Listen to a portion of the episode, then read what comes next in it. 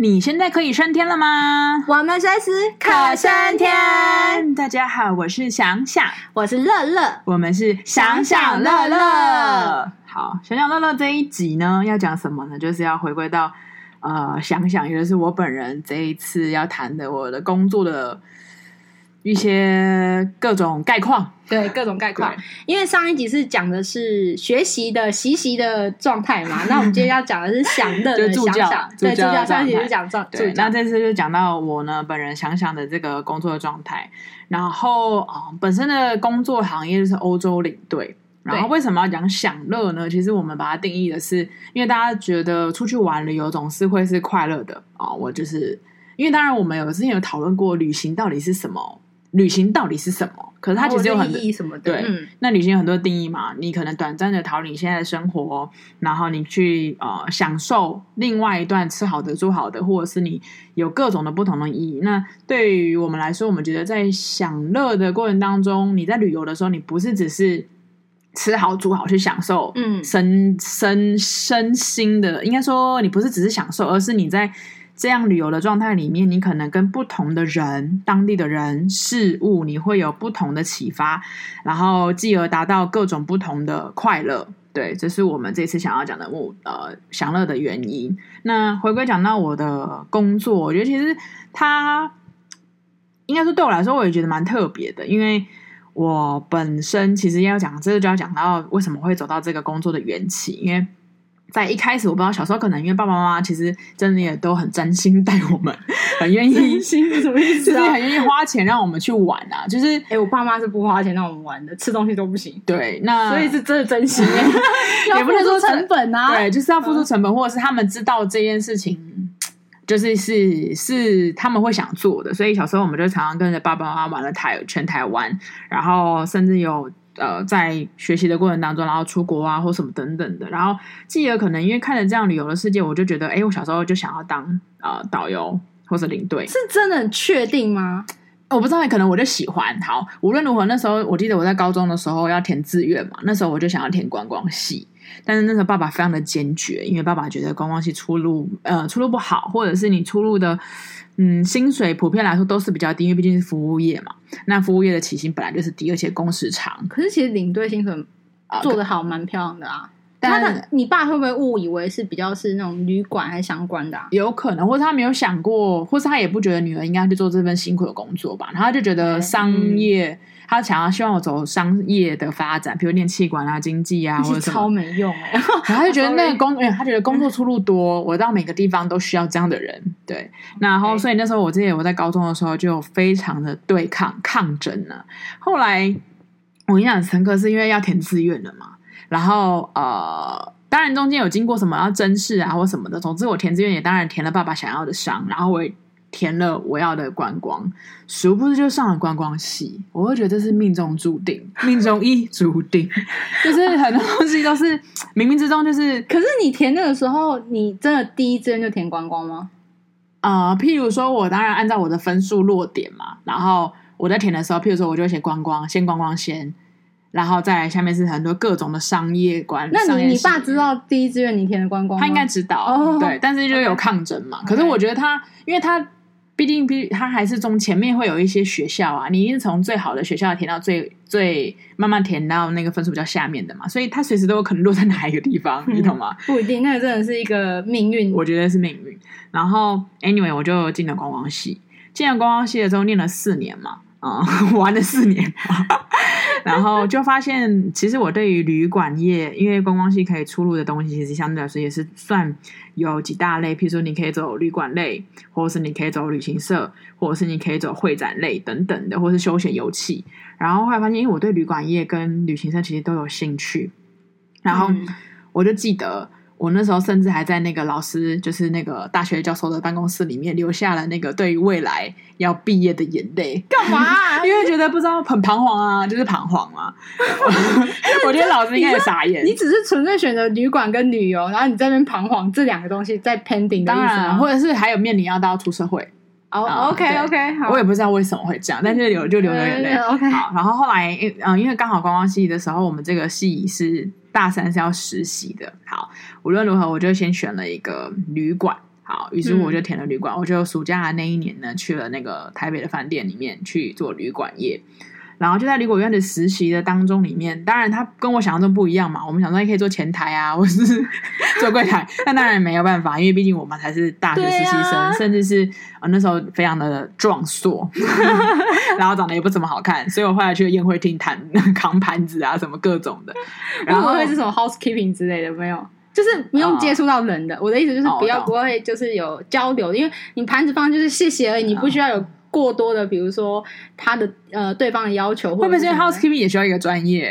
你要打扫的好，清洁的好，但是你在端盘子上相对来说在训练上会比较好，比较快吗？可是 housekeeping 应该也可以训，可是可能时间要比较长啊。然后总之我就进到宴会厅，然后就在那个工作的过程当实习的过程当中里面，我就发现旅馆好像不是我想要的，因为我会觉得我好像就是在一个。一栋建筑物里面工作，我会觉得有点狭隘。我不知道，我靠，哪一个大部分的工作都在一个建筑物里面工作，啊，就我就这样想嘛。好，那当然我也没有说不能，因为毕竟我后来还是在我后来，总之我就转向了。我在大学实习完，然后大学毕业完之后，就是你在大学的实习，你就很确定你不想要在旅馆业，是不是？对，我会觉得我想要就餐馆、旅馆，应该说我会想要朝旅行旅行社发展。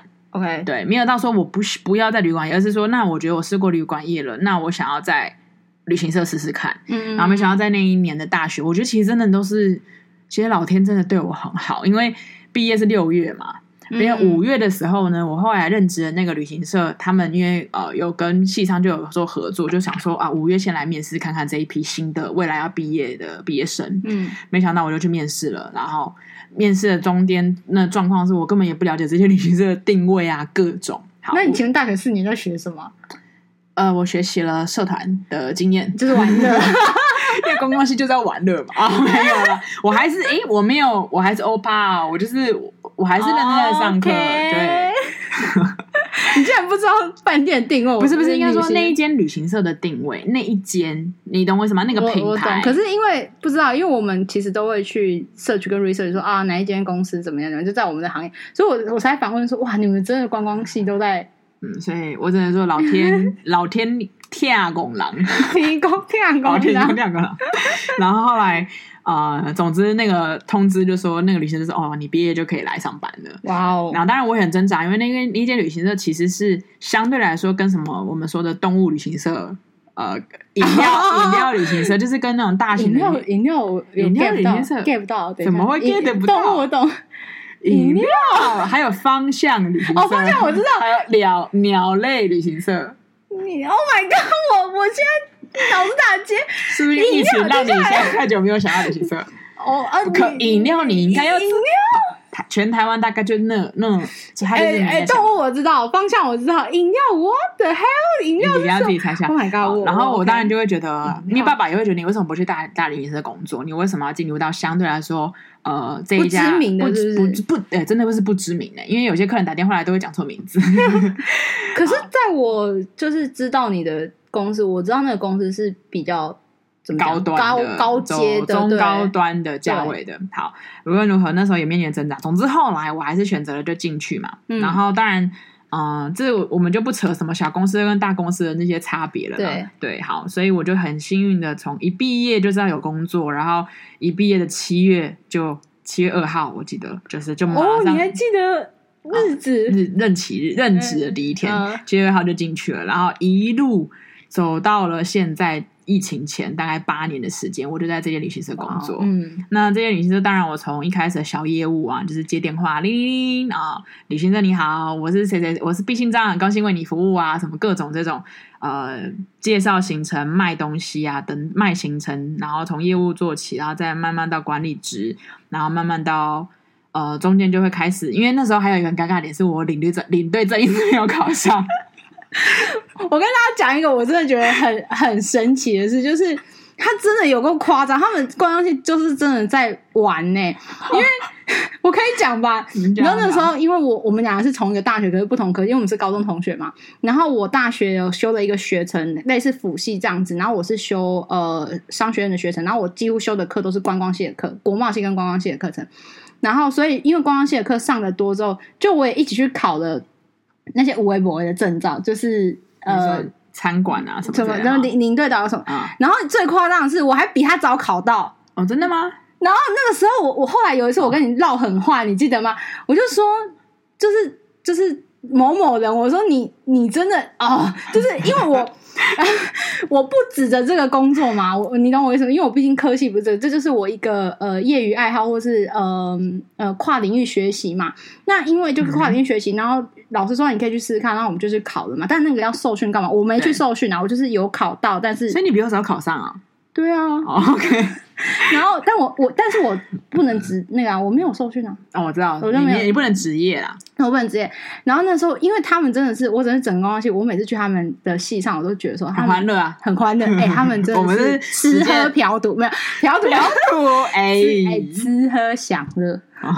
因为毕竟我们就是要从事一个快乐的行业啊，快乐行业也有辛苦。这个我觉得有点夸张，是因为我那个领队证，因为早期的领队证很好考，真的吗？真的、啊、真的、啊，因为你基本上你，可是我记得我们在考那时候就好辛苦、啊，它越来越难，因为他考领队证的时候也有法规嘛，然后还有重点是因为我想要考外呃外语领队，所以他要考英文或是各种的外语，嗯，然后每一次我都是外语过，英文过。然后法规没有过，那些没有过，原因就是因为 没有念书。但我的朋友们都是法规有过，可是英文没有过啊。OK。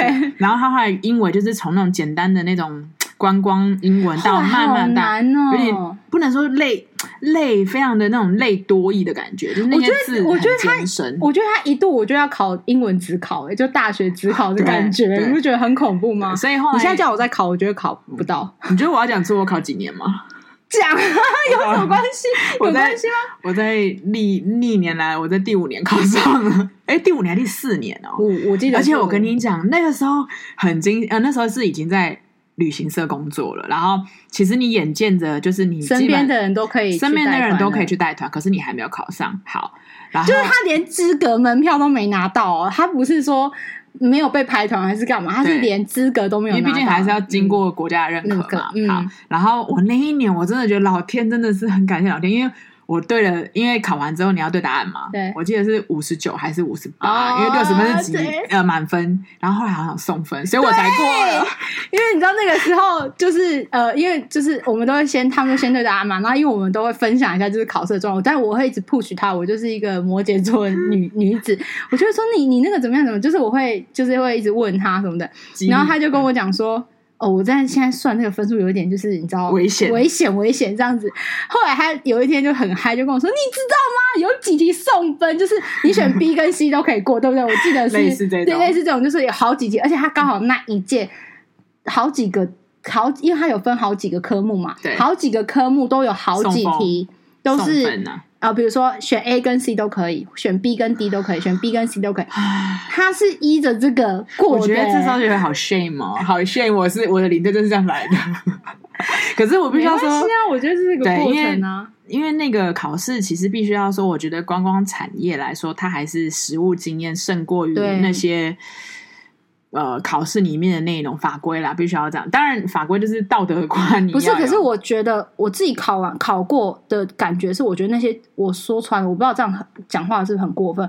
我觉得很不重要，对，对啊，很没有用的原因是因为，比如说你考法规，你知道他法规考多细？各位，我跟你列举一下，他有多恶劣。他会说，比如说在机上呃做了某种行为，会罚款多少钱？A 两千，B 四千，C 六千。你觉得有意义吗？哦，我跟你讲，这个这个还都算好考。我觉得还有一个是，请问。你要开家中旅行社，你要备多少资本额，或者是你的呃钱要申请多少钱，什么什么之类的，这种我觉得也很没有意义。就是 you know，比如说你罚款这件事，啊不就是被罚，啊你就是查，而且你知道那个罚款会浮动，比如说一就是一百零八年跟一一零年，它有时候会调动，所以我觉得那个东西就是。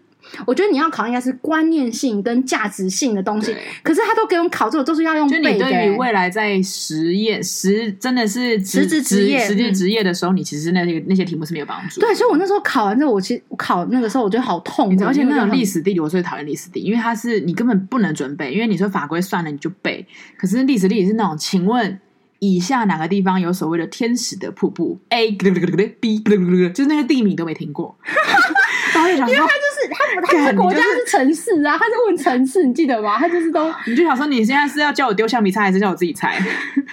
还叫你要念历史书？但无论如何，我还是感谢国家让我有这个证照，硬硬要这样。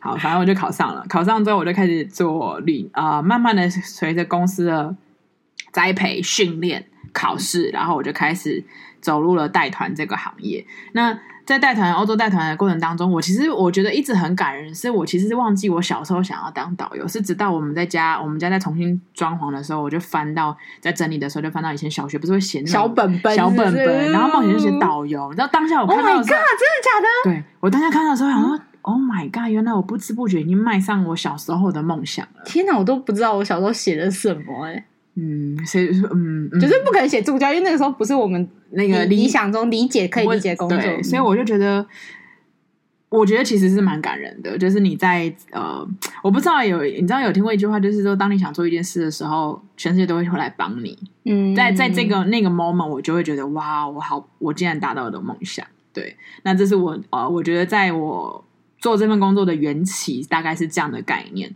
然后。我想要讲的是，因为领队这件事情啊，就是就跟你刚刚助呃谈上一集谈论到助教一样，就大家就觉得哦是非常爽缺，然后 准时下班的这种公务员，好玩好吃好，对，就是所以我们出国啊。我们之前也有那种会一秒惹怒我们领队的一句话，就是客人都会说哦，你们这个工作好棒哦，吃好住好，环游世界不用钱。Oh my god！然后你就会想说，嗯，可是我刚刚在，你要通常讲这种话就是。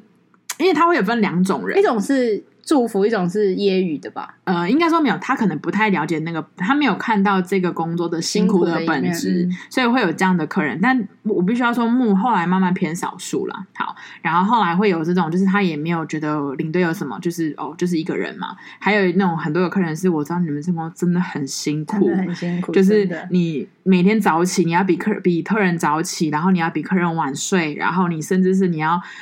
在各种执行各种的沟通，就是半夜连蓬头坏掉，他会打给你，他不会打给前台。我遇过是那种那个晚上大概十一点一点的时候，晚上凌晨一点的时候，然后我的电话就响起了，铃铃铃，然后我想说，你知道在这个 moment 打电话就是很紧急嘛，对，对，然后就起来是呃那个想想想想，呃我我我我不知道我的那个眼镜是不是掉在游览车上。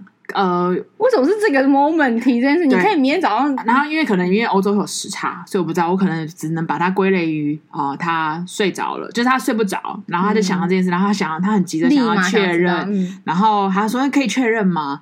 然后我当下其实非常尴尬啊，因为毕竟来说司机也睡了吧，司机睡了，而且司机他其实是有工时的，而且司机很重要睡眠，要不然隔天开车怎么办？所以。哦，我额外提示，欧洲有很明确的公呃，在对于欧盟有一有两对工时规定，你一天不能超过几个小时啊，等等的。好，所以我就当然就跟这个呃，我们所有的团员就说缓缓，就说暗示他，应该说就是跟他说，嗯，我们现在这个时间点也不方便吵司机起床，嗯，然后因为他比较需要完整的休息，才可以有好体力去开车嘛，所以我们接受吗？明天一早上。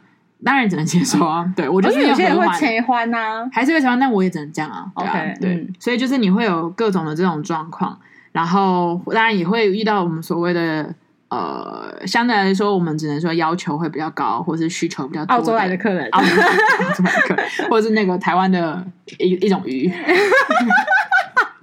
当 然，我最喜欢吃鲷鱼了。对，但对我来说，我觉得目前来说，你说现在叫我回想，因为我们刚刚在。要讨论这集的时候，就就是叫我去回想这个这带团的这几年来，我到底有没有遇到一些让我印象深刻？我其实想不了太多件呐。我必须要说，就是每一个人的个性不同。嗯嗯，对。那因为我我自己就是跟团的经验其实没有很多，两次嘛。嗯、可是其实哎不止哦，三次三次，有一次陪的。那其实我真的觉得领队真的很重要，是说。一个你有没有用心跟真心领队，其实团员是感受出来的。嗯，就是说他只是吊儿郎当的带你去那个地方，他不闻不管，然后甚至不处理你发生的事情，然后有些人就是把你当做是小 baby 在呵护，帮你推行李，要帮你干嘛？帮你看前顾后，然后过马路他一定第一个先过，然后他会踩着，然后又到最后一个，然后永远都在看数人干嘛干嘛，就是。我觉得那其实是有很大的嗯品质落差哎、欸，对我来说啊，我自己至少跟三次的状况，应该是我觉得他其实，你说品质，你说这些领队，你跟团的领队就是烂领队嘛？其实它是难定义的，你懂我意思吗？对对对对，因为每个人的想法不一样，呃，或者是没有这个没有社会或这个世界没有去定义领队的工作，基本上对于来说，合法来说，领队的工作内容就是今天行程上面按照所写的行程，我有去到，吃的东西我没有被亏待到，然后该安全的对，是是嗯，在合法的范围内，领队的工作内容是什么？那其他东西我必须要说，它都是附加的。嗯，你说我有没有带你去夜游？我有没有帮你拍照？哦，领队拍照这件事情，你知道后来我们 其实随着这种拍照的时代越来越旺盛的时候，嗯、有一些领队，当然老一辈的领队会比较明确的感受到，因为老一辈的领队他会觉得那不是他的工作吗？对，内容或者是早期他会觉得领队其实是一个非常高的权威吗？不能说权威，是他是授予知识文化的人。OK，对。嗯、那现在变成是什么代购啊？你知道吗？卖东西啊，或者是现在是一个很明显的服务业。我要去吃好，我要去嘘寒问暖，我要去更有更多的服务，我才能达到这个客人的满意度。所以，其实老一辈的领队他们其实会面临到更大的一个落差，然后包含我要帮你拍照，而且他可能会有很大的冲击，跟他要调整他的。就是呃，心态也好，心态对，还有行为也好，嗯、对，所以我觉得这个是确实世界在改变的之中，每一个人当然也要去做改变了。对，可是因为对我来说，我觉得领队好像真的是。如果你要让一个旅行，因为你们那个欧洲旅行就是时间会拉的比较长，它不像是亚洲旅行，嗯、可能 maybe 一个礼拜呃五天七天内就会结束。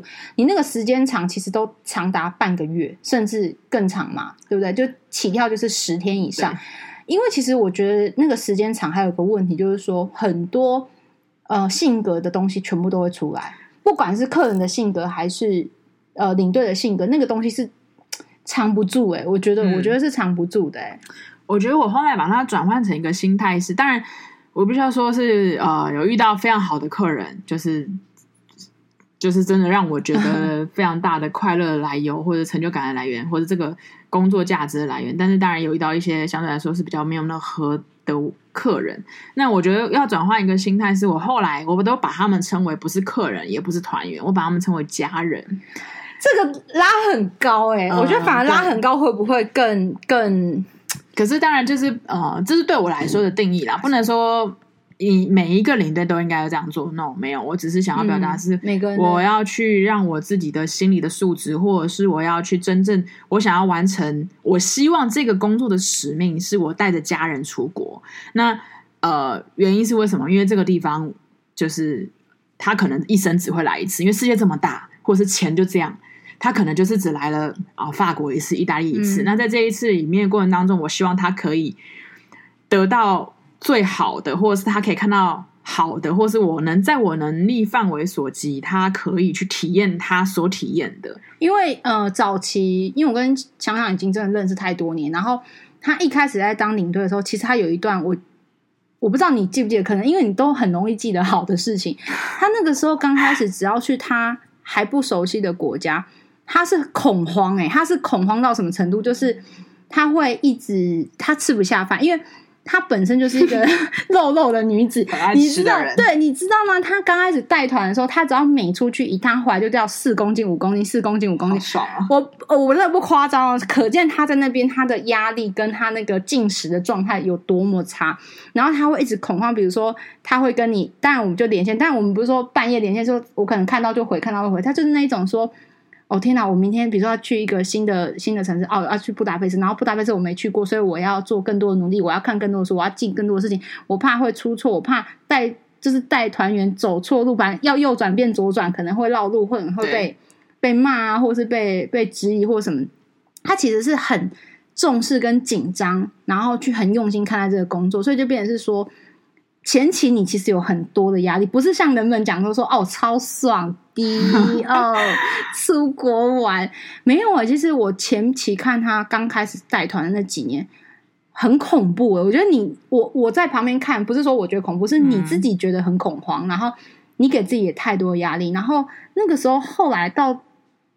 初期到中期有一个就是会被比较嘛，就会被老领队比较，因为香港是一个很很我们讲难听一点，就是很夸张式的领队，就是各种你觉得呃，有些人称这种我们夸张一点叙述，就是奴性奴性型的那种领队，嗯、他可以跪在地上帮你拍照啊，或者是各种花式哄啊，哄团员啊，就是让他们开心或者是干嘛。然后还有就是，哦，你你会不会带夜游嘛？因为夜游不是你们的工作，嗯。然后因为其实夜游对领队来说是很辛苦，因为就像他刚刚说的，他早上要比别人更早起来。假设我们今天就是行程就是到六点五点吃完饭结束，他还会就是会。就是抠大家说，哎，大家有没有要夜游的？我们几点在哪里集合？这样子，嗯、然后真的去带他夜游那个城市干嘛？然后我记得你那个时候好像有被前辈攻击说你做太多，然后会让他们难做人去比较，嗯、就是领队跟领队他不会那么多暗示啦，但应该说他不会那么多的明示，但是他的简单的说，因为我只能说他可能以站在我的角度来说，他往往我方向想是你为什么要带夜游？他就说想想你干嘛带夜游啊？你你不能好好休息吗？你你的身体自己也要顾啊。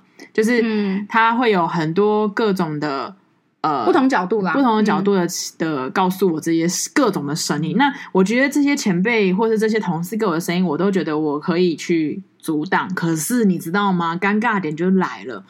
我觉得最尴尬的点是什么？是跟过我的客人，跟过我的团员，他再去跟我别的同事的团员。你会比较吗？对，比较，我觉得呃，应该说呃，不能说不能比较，因为本来一定会有一定感受嘛。可是他就会去跟我的同事说：“哦，以前想想会怎么做，想想会带我们夜游啊，你怎么没有带？”就是呃，会有这些言论，然后我就会觉得，就是 其实那个争执点跟比较点，他出来之后，想想会难做人啊。这是这是就是那时候，我觉得你面对到还要有一个就是同行业就是。同职位的比较，可是那个时候其实他跟我讲过一句话，虽然我我从来都不是他的团，但是我非常感动的话是，就是他就跟我说，他今天会做到这种程度。他说，因为可能很多人就是可能就是唯一一次，或是他这辈子的梦想就是去法国，嗯、可能是他的你知道他的 dream，他的什么的，嗯、所以他说他希望他的那一次会是很很美好的，而且是没有遗憾的。他不是只看到。白天的巴黎，他也希望让他们看到夜晚美丽的巴黎。就是所有的巴黎，他都想要让他们去感受。嗯、即使对他来说，那个巴黎已经就只是一个睡觉的地方，因为他可能看得很腻啊。我不会腻，我不会腻，是真的啦。当然，很多的客人都会说。呃，你这样来这边看，然后他们都会这样，他们说、嗯、哦，你这样应该看着腻，吃腻了哈，喝看腻了哈，是不是都没什么感觉？就当譬如他们说好漂亮的时候，他们会这样讲。我就说，其实我必须要说，呃，我不是在讲什么客套话，我是觉得，因为每一个时间点。你知道四季的变换嘛？嗯、然后包含你跟人跟人相处，每一团的感觉也会不一样。对，那吃的是真的会腻啊。当你到了这个地方，你一直吃都是一样，吃一样是一样。所以有时候我可能会偷偷的，也不是偷偷，就是会跟餐厅说：“哎，我可以吃别的嘛？”等等的。那我觉得这是也是一个心态的转变。然后他他真的很好的一点是他，比如说我也曾经问过他说：“那你这样不会腻吗？还是怎么之类？”你知道他就会跟我分享，比如说。不同时期的圣母院的样子，然后因为他可能想要跟我表达不同时期跟不同的夜色或不同的时间点会不一样，他就可能在某一个时间点，那个时间点可能是平常我们拍不到的时间。点，比如说他半夜三点在那边给我拍圣母院，他拍起来就会传给我跟我说，我觉得又再一次的感动，他是真心的，他不在跟团员给我卡后来，他是真心的跟一个远在那个十那个八个小时以外的一个地区时区的我，然后跟我讲说。他就在那边说：“我刚刚哭了，我又再一次被什么夜的巴黎感动。”然后我我因为我跟这个人是比较，呃，我也会感动。可是你知道我是那种比较，我想说比较冷静、嗯。我想说啊，我就说，但我是替他开心，就是他不管去了，嗯、呃，德国十次，然后巴黎一百次，或布拉格一千次，他还是对那个地方会会很多很多的触动，而且每一次的触动都放进不同的。养分就是一直进去，一直进去。我觉得这件事就是他做的很好的。然后当然是，嗯、呃，我觉得其实我忘记是谁跟我说，他说你们这个行业其实你这个工作其实是制造快乐的行业。嗯，然后我觉得其实制造快乐的行业相对来说对我来说是一个，嗯，会有压力吗？我不会有压力，我反而是非常喜欢的，因为我觉得我本来就是觉得我希望我身边的人都是快快乐乐的，然后我希望给他们不是有压力的，所以。嗯在我们之前有讲到一个是第一集的死而无憾的概念的时候，我就后来想说，呃，死而无憾，当然我们那时候说嘛，要完成一些目标啊，比如说一些我们想要做的事情，比如说带爸妈出国或者等等的，然后甚至是后来我就觉得我应该赋予我生命一个使命或是一个意义，我就觉得、哦，我要带给别人快乐。嗯、然后当然，不说好坏嘛，可是这件事情就就是刚好它是跟我工作是非常相关的结合。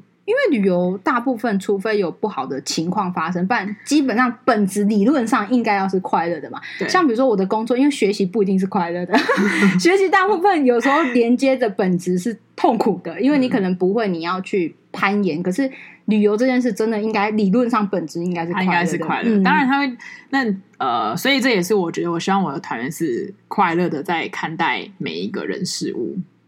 对，可是很难吧？因为就是很多，比如说嗯。呃，台湾的鱼类啊，或是澳洲来的客人说，不是这真的很痛苦吗？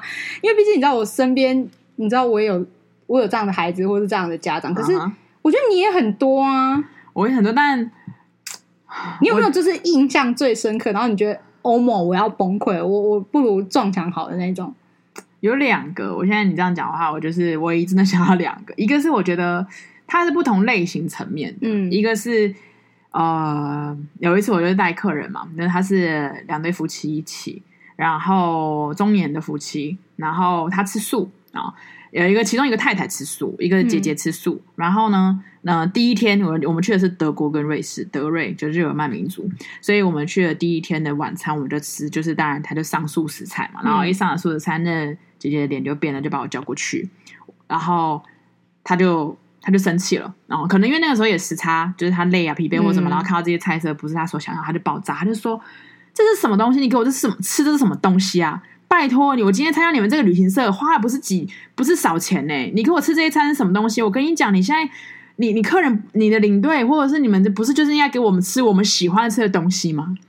然后我就会跟他解释嘛，因为当然欧洲素跟台湾素有非常大的不同，定义不同啊，不能说什么好。可是而且其实我觉得当地的状态，比如说农农作物的状态也不太一样。我就说，我就当然就开始解释嘛，我没有要再脱罪或者是什么，而是我觉得它其实是一个非常大的文化差异。你说因为台湾蔬菜种类很多，然后豆制品很多，天府之国。对，那在这种状态之下，我当然就跟姐姐解释，姐姐说没有啊，我之前去别的地方，去别的国家。不是这样的啊！你们这女生真的太夸张了啦！我跟你讲啦，你就是你现在看要不要去 超市超市帮我买个十欧的那个沙拉也好啦。认真他叫你去超市买沙拉，对哇！我要哦没有他他就以为你是说你去帮我买，或者是你早知道这样，你就早点跟我说啊！我刚去超市的时候我就自己买沙拉吃啊。那个菜是多烂烂到它可以，是它是一些腌制品，或者是它是一些呃。马铃薯啊，什么等等。可是欧洲就是每一餐都在吃马铃薯，它的主食就是马铃薯啊。可是还有一加上是因为它是德瑞，所以德瑞马铃薯相对来说它的很单调，就是比较相对来说比较面包马铃薯，面包马铃薯。然后后来那姐姐就开始来，她就说啊，你你现在告我告诉你啊，我不知道每餐是未来都是这样。你你现在就是跟我把每一餐每呃会吃到的东西，你拍照给我，你把照片传给我，我看你可不可以吃。要先行就阅卷就对了。但你知道我们领队其实蛮尴尬的是，因为呃。我们可以订餐，可是素食这种东西是比较，因为在一些餐厅里面算是特别餐，那它不是每一个餐厅都已经可能有一定设定好它是吃什么寿司了，所以我当时就跟他解释，应该是现场有，他们就绝大部分大概有可能是这样。哦、那于是他就说：“你少来了，你们不是有那个跟你们可以跟餐厅联系啊，不然你们怎么定位？你现在就跟他要照片。”对，就大概这种概念，他就已经是 K 笑的状态，就对。对，所以我才把他解读是他累了，因为第一天时差，然后看到他不喜欢吃的菜，好猛好猛。对，然后大概会有这种，嗯，可是就是真的不同地方真的文化，像我我姐第一次去欧洲的时候，也是跟你们家的短嘛，嗯、你知道他。大概第二天、第三天，你知道，他就传讯起来之后，他就说我要死掉了。然后我就说怎样要不好玩吗？不漂亮吗？这样子，他说每天都是马铃薯，餐餐都是马铃薯。每一刻打开都是马铃薯，我觉得也太夸张了，但别人会误会我们旅行社，有点太夸张。但是没有，应该是说它的配菜就是它可以盘上来，它一定有是主食嘛，因为没有饭啊。对，它就是肉肉加马铃薯泥，或肉肉加马铃薯片，或肉肉加两颗蔬菜，知道吗？你知道我都会跟那个在事前的时候，我都先打针，跟团员说，哦啊。呃在这个欧洲里面，我先解解释饮食状态为什么会是这样嘛。嗯嗯、然后当然我就会说，哦，还有一个就是大家会在那边认识马铃薯，马铃薯会变成千变万化的女郎 出现在你的盘子当中。什么样千变万化的女郎呢？就是有炖的、炸的、煮的，然后有那种各种 真的，真的不同形式、不同的形状。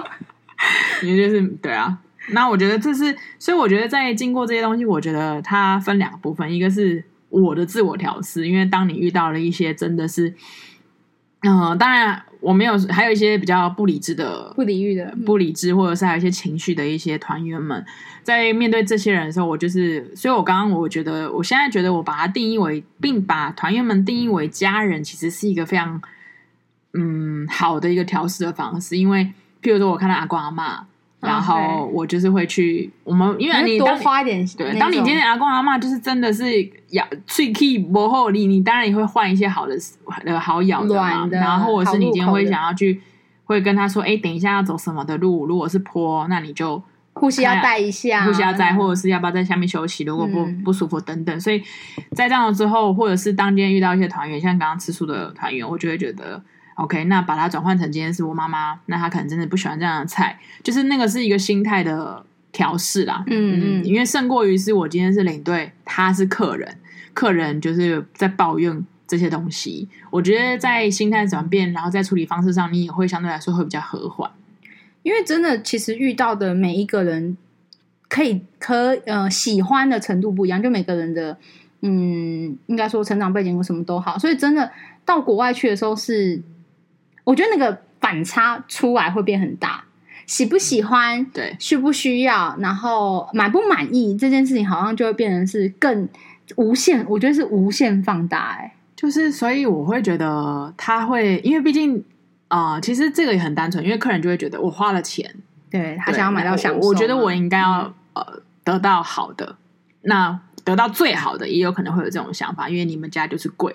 那所以他就会有很多的不同的心态。最好的定义，每个人不一样，不一样。对，所以这也是为什么行前我们早期都会，我们都会说我们要跟客人打针，因为 预防针多打几针。因为即便你你今天可能是你今天参加再高的团，我今天再从当地的国家拿出最好的食材，你也不一定会吃得习惯，因为每个人饮食文化就是不同嘛。对、嗯，那住宿上面文化也就是不同，嗯、所以刚刚讲的话的另外层面，一个是我自己的心态调试，我也觉得。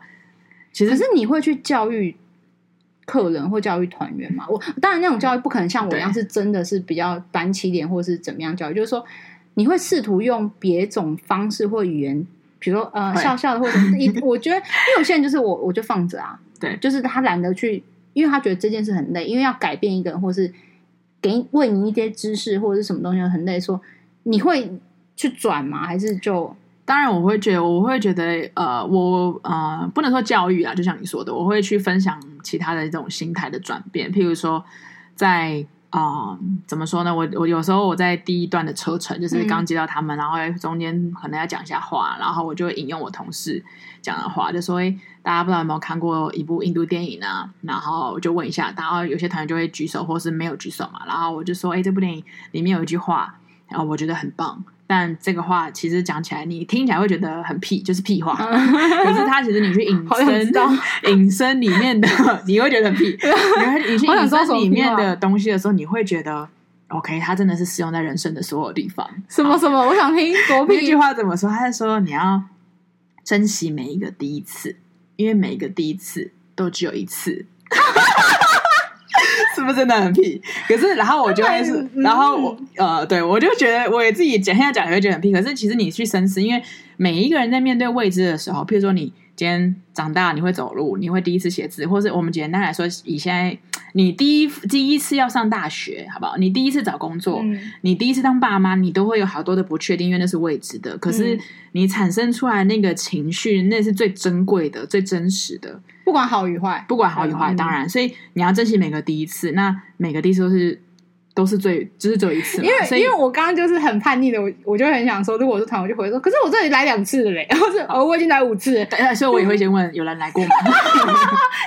就是，可是即便你今天，即便你今天可能来过了两次，可是你是跟我第一次啊。对对，我我就想要补这个，就是说，就是你是跟我第一次，然后所以我就会连带就是带到说，所以我们今天第一次来，就是第一次体验饮食文化的不同，第一次感受到你。嗯，待人处事，因为欧洲人有时候之前欧洲人也是会被台湾客诉啊，就是你应该说台 客人会很可爱，他说刚刚那店员脸超臭的，因为他们就是觉得要买不买，他不会像亚洲说，哎、欸，你要买吗？那你要试试别的霜？他可能就会觉得做，尤其是欧洲就是他们你你高兴干嘛就干嘛，不是吗？当然有分国家啦，可是、嗯、呃有一些国家，譬如像早期捷克，就是被客诉的很严重，因为团员脸很臭啊，因为你进来呢，他们就看你一眼，然后他也没有要找，他也没有要去。招呼你，或是什么，或者是他今天跟你说，哎，我等下一分钟后关门，就是他就不，他就、oh. 他就是就事论事嘛。那这就是民风土民情的不同。那你说。你来到这里了，然后吃的东西比较咸，或者是脸这么臭，或者是你今天感受到很多的糟糕，服务不好哦，服务不好也是很常被，因为台湾已经把服务弄到了一个制高点，极致啊。那可是这些东西都是这个国家的的所有民风，民风、嗯、那。所以我就用这种方式去跟客人分享，我们与其去抱怨这些东西，你要去欣赏它，甚至我觉得最大的点是你要去尊重它，因为有一些呃难免还是会有一些，因为有比较就是会有伤害嘛，所以有些团员会说，干这烂到爆哦！以前你知道吗？我带那个 中国的客人，因为我之我之前有我们呃公司有拓展到中国，然后中国的客人呢就会说。啊，这什么东西啊？这个喷泉，我我们祖国的喷泉都比这个大，或者是我们的祖国的那个，就是他们会拿呃拿自己的地方，或是自己看过的东西，最好的去 battle。可是必须要说，你就是要尊，你来到了这个地方，你亲门踏户 的，亲门踏户来到了这个地方，你要去尊重这个土地上的所有的人事物。这是我觉得要，我觉得嗯，怎么讲？我觉得我我自己出国的感受都是，我觉得是。有一种探索的心诶，我不会说什么特，但尊重都是我觉得都是基本啊。我觉得你讲的是基本，我觉得是啊，就是跟我们不一样，我才要去看呐。啊，如果都跟台湾一模一样，我岂可以被他冲下？我我的想法是这样，他一定会跟我们不一样，或是讲话，或是状况不一样。因为我记得有一次我们嗯研究所同学一起出去出国，也就是交流，然后我们就去了大陆，去西安，去中国大陆去西安。嗯，然后去的时候，那时候各种闹事，你知道，就是。我有时候就觉得说，你你你懂那种感觉，就是他们那边的服务状态或者是对人状态，真的比欧欧洲至少把事情做完，但只是可能脸部表情没有那么和缓。可是，在那边是他连该做的事都不做，嗯、你你懂那种感觉吗？然后，因为我我们那一团的人还蛮多都是出过国的，而且是那种嗯，可能在国外也待一段时间那一种。嗯、他每次就是之前就会一直说台湾是鬼岛，鬼岛，鬼岛，就是你你懂吗？就是每次在班上在讨论事情的时候，他说哦。你去完去完美国一趟，那真的是鬼岛，什么都没有弄好。什么？你知道去完西安，在路上才在去第三天而已。然后每个人说宝岛，宝岛台湾就疯狂夸赞台湾。他说：“天哪，台湾怎么这么？天哪，我们台湾真的很棒。”就会开始一种这种话就出来。然后我都开玩笑，我就会对那个我们同学就说：“哎、欸，我记得之前上课的时候你说什么什么台湾？”他说：“没有没有，我跟你讲，人就是要经过比较。”可是。我有时候就回答，我就跟他们讲说：“可是你不觉得也蛮有趣的吗？”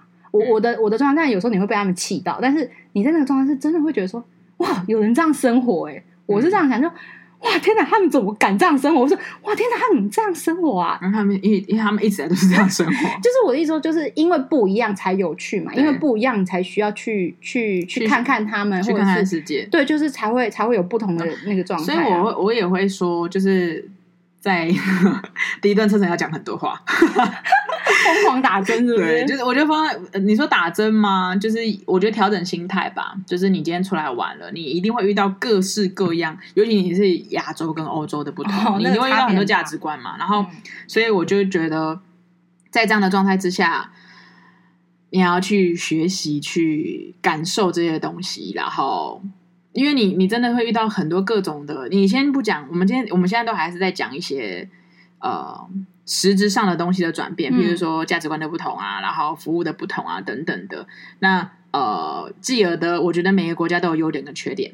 对，台湾一定有优点缺点嘛。嗯、那你说我一直在抱怨这个国家的缺点，那为什么不好好看优点呢？因为对哦，所以我跟客人举例，你知道吗？我必须要说。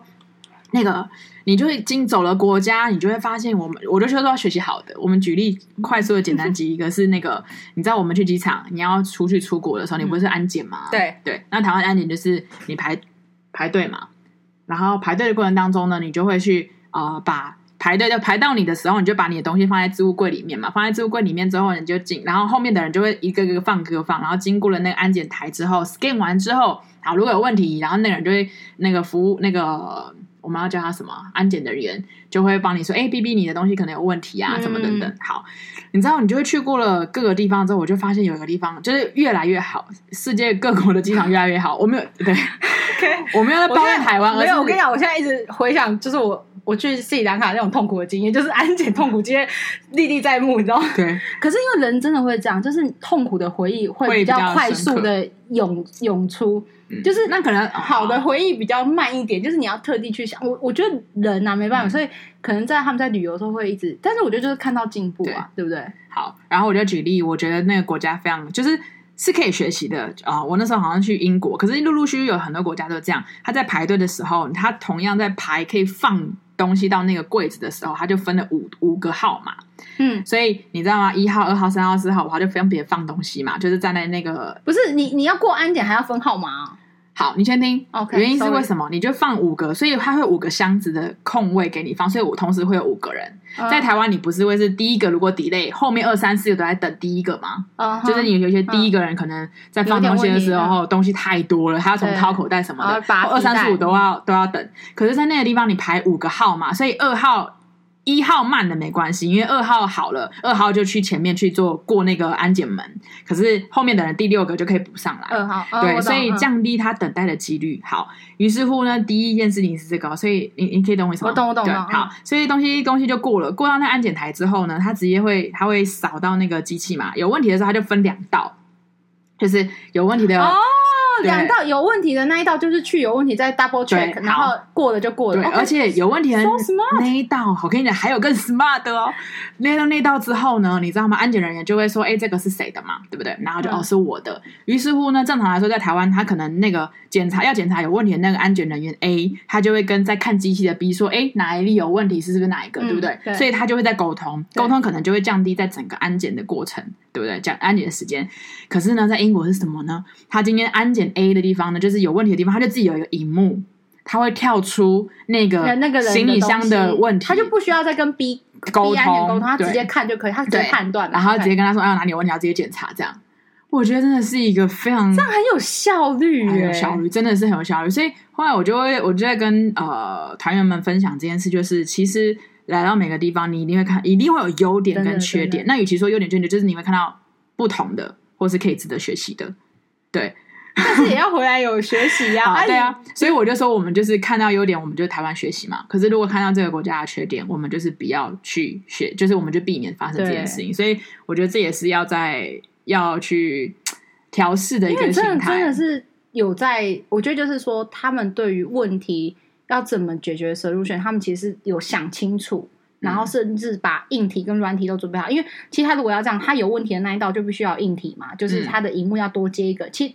呃，变相来说都是一个成本，或是多一道有问题没问题，人也是嘛，就硬软体都要，嗯、所以他们其实有心在解决那个事情。因为说真的，我们也常常出国的时候，是因为安检差点登不上飞机，你那个心里真的是恐慌。我跟你说，那种压力真的是，嗯、你你你你，欸、你知道我看才知道说，压力好大。不好意思，我飞机要过了，他就先插队了，就是他会先跟前面的人。知道啊，可是因为我们我我不太敢做这件事情，我也不太敢，对，所以就变成是我真的好几次因为安检，我差点。我差点心脏病发，要在那个安检等待区，因为真的等太久。然后前面那个人为什么打死就是不过？就刚好就是你前面就是那两个人，嗯，那两个人拖了二十分钟，甚至三十分钟。我人生 最重要三十分钟，所以我真的觉得好可怕哦。就是在经过这些时候，我就觉得中国是更可怕的。哦，那个真的我，他没有那个前面的一二三四五的那个编号，就是分流之外。就是它包含它在检查的时候，你今天一个人有问题，它就是当然要现在可能也许更好了，就是要是等很久，欸，真的好久，哦。我觉得就是，所以在这种状况之下，我觉得这是一个非常好的例子，你就可以看到不同嘛。对啊，也许你今天是海关人员，你是今天机场改善人员，你今天在建第三个机场的时候，嗯、你就可以看到了。那我觉得这就是你去到每一个国家，就是每一个差异都有它。有趣的地方，我觉得是有趣的。其实在中国也有他有趣的地方，说哎，怎么那那你他喝酒，然后在英国哎，那你叫 kill，就是就是，我觉得都你认真回头想说，当然当时被击到的时候，你会很很高兴。对，可是你回头想，就是真的很有趣哎。所以每个的风土民情都不一样哎。嗯，我还有一个是，我觉得其实在这个。我觉得我在这个工作里面，我学习到的当然就是我要尊重，或者是尊重这个土地的人，然后我要尽可能的去欣赏这个国家的美好，对不对？然后呃，取代这些抱怨，然后我希望我也可以带给团员们有这样的心态。然后还有一个是，我觉得真的是也学习到的一个地方是，因为我是一个很不喜欢，我不能接受被别人讨厌，或者我应该说被别人讨厌就是还其次哦，我不我不能接受别人不喜欢我。还不是一样，对，程度上差别而已。然后，所以那个时候在那样的状态之下，你知道我以前早期我们都是，我就呃佛教徒嘛，所以我那时候去带团之前，我都会尽可能去拜拜啊、哦，对，然后希望，因为呃，我必须要说这个这个行程吗？这个行程它其实这个我们等下可以后话，就是你要如何，你要有很多高超的应变能力，对，对，这个我们等下可以再讲，但是。我都会在拜拜的过程当中，我就会跟佛祖祈求嘛。然后你知道，我们有一些同事，我后来就学他，他会带那个客人的名单去。哦，好 Q 哦！对，然后他会他会 even 是会会念吗？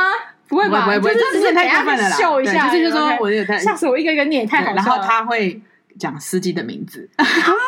因为这也很重要哎，对，当然可是中间会换很多时机啊。可是对，所以然后会祈求一下整趟是顺利的，因为我们其实是一个，我们其实是一个串联的人，就是我们要跟饭店、跟旅，嗯、我们要跟那个餐厅，我们要跟车公司，我们要跟导游，我们要跟很多地方，每个节点都很重要。对，嗯、好，还有火车啊什么之类的各种祈求平安。可是我，你知道，我都会还在说，我希望客人喜欢我。哦，对，然后我后来就就喜欢你，然后发生一大堆烂事也没有用吗？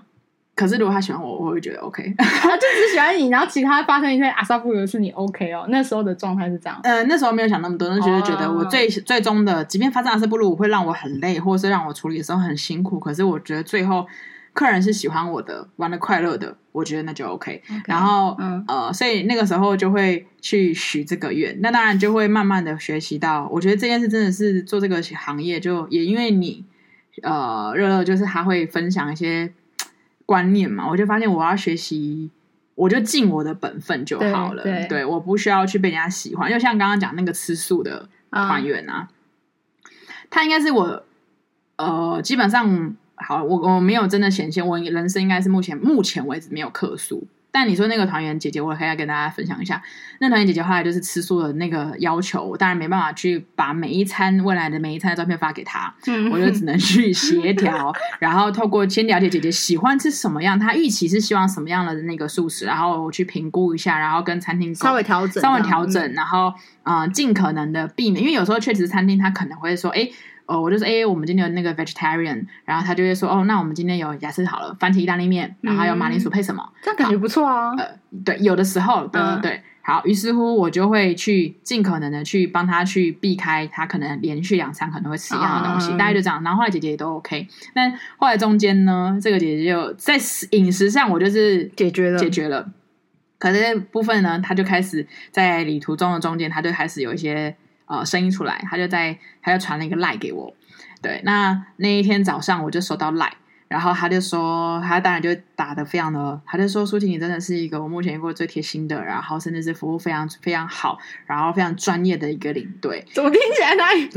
没有，他就前面你知道都是在形容我的优点，嗯、或者是他觉得他我的好，嗯、然后他就说，哦、呃，但是我们在想，是不是因为我们难得来一次这个地方，然后包含其实你当然讲解都非常的认真，也非常的专业，那是不是？呃，可以减少讲解的时间，因为有时候我们听完，然后很多就忘了，回到台湾也都忘记。那是不是可以自由活动时间多一点点？然后我们可以呃有比较多的购物时间，又可以带更多的纪念品回家，哦、因为、嗯、对纪念品也是要分给其他家人的这种。对那简单来说，他就在他就想要降低、减少你的讲解的时间。时间对嗯，好，那。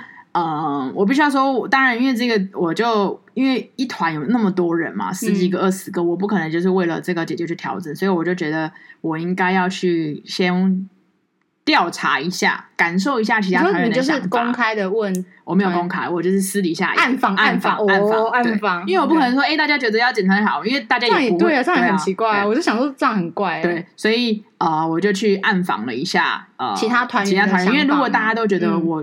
讲太多了，对，讲太多了，那你就调整。我者不想听，或者好，我觉得那就是我应该是我要改进的地方。嗯、然后我就去暗访了几个团员们，几几组团员们，然后团员们就说：“你知道我有一个很感人的是，那一团里面有一个要求非常高的大哥，就是情绪有时候很高涨的大哥，就是会觉得他有一次在游览车上直接跟他的朋友非常大声的分享你刚刚的饭店的早餐有多烂。”然后他从来没有这么没有什么是这个 A M 变 B 什么什么的，但不是不是 A M 变 B，就是他就是非常情绪高涨的一个大哥。然后我就去也去暗访他们，没想到那大哥竟然说不会啊，我觉得很好，我你是我遇过目前遇过最专业，然后讲解的故事，还有他的重点或者他的整个流程，我觉得最棒最有趣。天哪，这真的很感人呢，会非常的怎么讲，就是很嗯，会觉得很有动力，真的很感人。因为当然我暗访了几家之后，大家的反应是这样，我就会发现哇，我我 在那个当下，你就会觉得原来我在讲的东西有人在听。你你原本是没有觉得说在听，是车上的时候大家就累嘛？我觉得一定会有人在听，一定会有人休息，这都是合理的。然后可是，在那当下，你就会觉得哇，原来你准备的东西，然后你很想要赋予让他这些东西历史的东西是有价值、有趣味的，嗯，就是是真的，大家是喜欢的。然后我就觉得哇，太感人。然后迷暗访之后，我当然就觉得，那我因为有人是这样支持的，那我的工作，呃，我必须要说，我也没有明确的规定自由活动时间要多少。然后甚至说，我觉得我给的自由活动时间都是一个合理的范围。我觉得大家同事大概都是这样的概念，那没有必要为了一家人想要去买团。那当然，我后来就就就觉得说，那 OK，如果你想要自由活动时间多一点，那你就跟我说，你想要去买东西，你就跟我说，你先离开，你先离开，然后我们再约什么地点。Okay, 这种我觉得这个我可以，我可以做到这样的状况。对，对，那所以这件事情就我们就继续这样，然后整团就玩的很开心，然后。我印象很深刻是最后面，啊，你有特别跟他讲说你你可以先走或怎么样吗？有啊有啊，当然哦。Oh, OK 好。然后后来在整个有旅游，我就觉得 OK，那都大概就是这样了。然后呃，我印象很深刻就是在台湾机场的时候，就是已经回整个玩完十三天之后，然后回到机场，然后大家在那个拿行李啊，然后呃就互相道别的时候，然后我们就抱彼此跟姐姐们拥抱，然后我就跟那个吃醋的姐姐拥抱之后，嗯、然后就。很真诚的，你知道我我相信那个是没有错，那个 moment，那个 moment、嗯、真诚的握着你的手，然后说起你真的很棒啊、呃！我想要以后再参加你的团，好就这样。那我觉得那就 OK 了，蛮感人的、啊，很感人的吧？然后因为那个高中的大哥也都很喜欢我，我觉得哦，没有什么，你知道达到那个时候的觉得大家都喜欢我。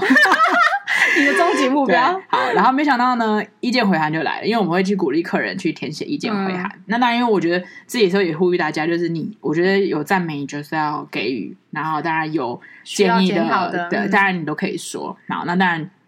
所有的那个意见回答都，你知道，我就是想象的，就是那种，因为我都会开玩笑跟他们用一些方式，然后跟他们说你要多写啊，然后你要什么写一百个字啊，写书写那个你书写很美，附贴上你是最棒的领队，什么呃，我说最漂亮之类的，就我觉得都可以开玩笑。然后当然就很多的领队，你就会觉得每次在看意见回来，我觉得那都是一个动力，就是都是一个原来。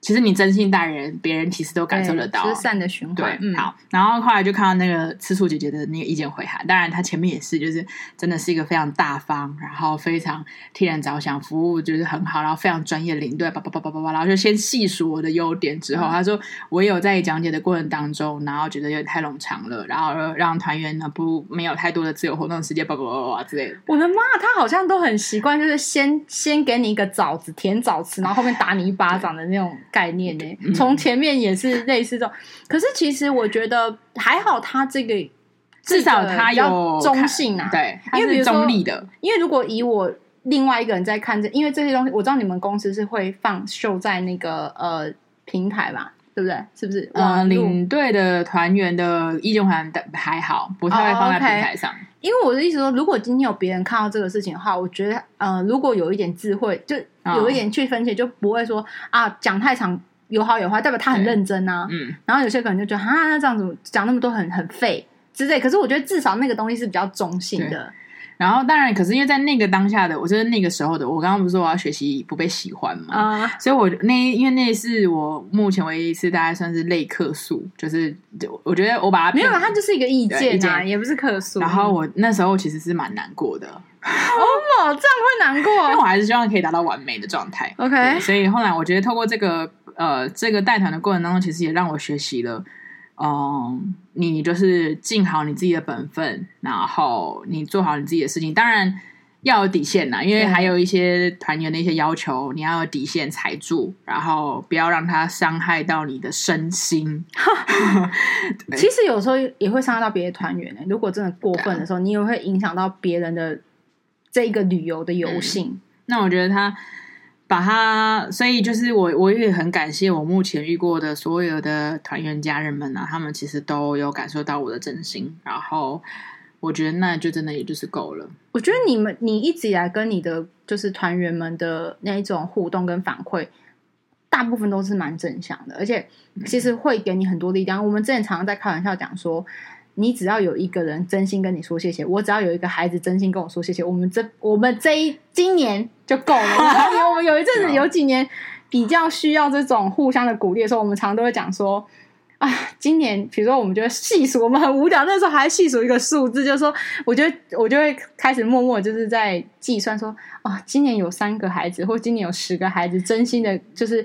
懂我要告诉他们的人生定义或什么什么，然后你可能会跟我说：“哦，今年就是呃这一团有一个谁谁谁，然后他是真心的用他的双眼来告诉我，他很谢谢我在这趟旅程中陪他一起旅游。就是有时候真的就是一个 moment，一个眼神或一句话就够了。那个那个状态，其实我们就会好像打鸡血，你知道吗？对，哦，冲鸡血，因为有时候我们可能会被奥 K 伤害，被怪兽家长伤害，被神奇宝贝伤害嘛。” 神奇宝贝，对，所以就变成说，那个打鸡血出来的时候，真的是，我觉得就是很很满满的动力，正能量的爱，我觉得就会出来，就是还是要善的循环了。对，我觉得善的循环还是很重要。对，所以今天大概分享了一下呃我的工作的一些经验也好啊，或者是心路历程也好啊，就是概率的分享，就是真的回到我们开始回头讲的那个享乐享乐享享乐乐，就是说。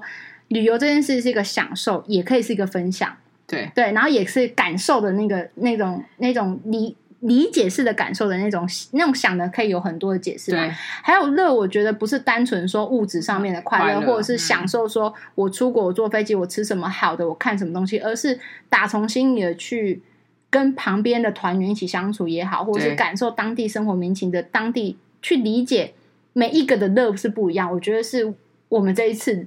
比较想要表达的重点，嗯，对，好吧，就是，今天就先这样啦。对，就是也希望大家真的可以在，如果是去旅游的话，真的是可以在每一个地方真正的去做到享乐这个这个状态，我觉得是很好的。希望大家都可以天天快乐，天天享乐，然后要分享快乐哦。哦，要分享快乐，没错。好，下次见，拜拜，拜拜。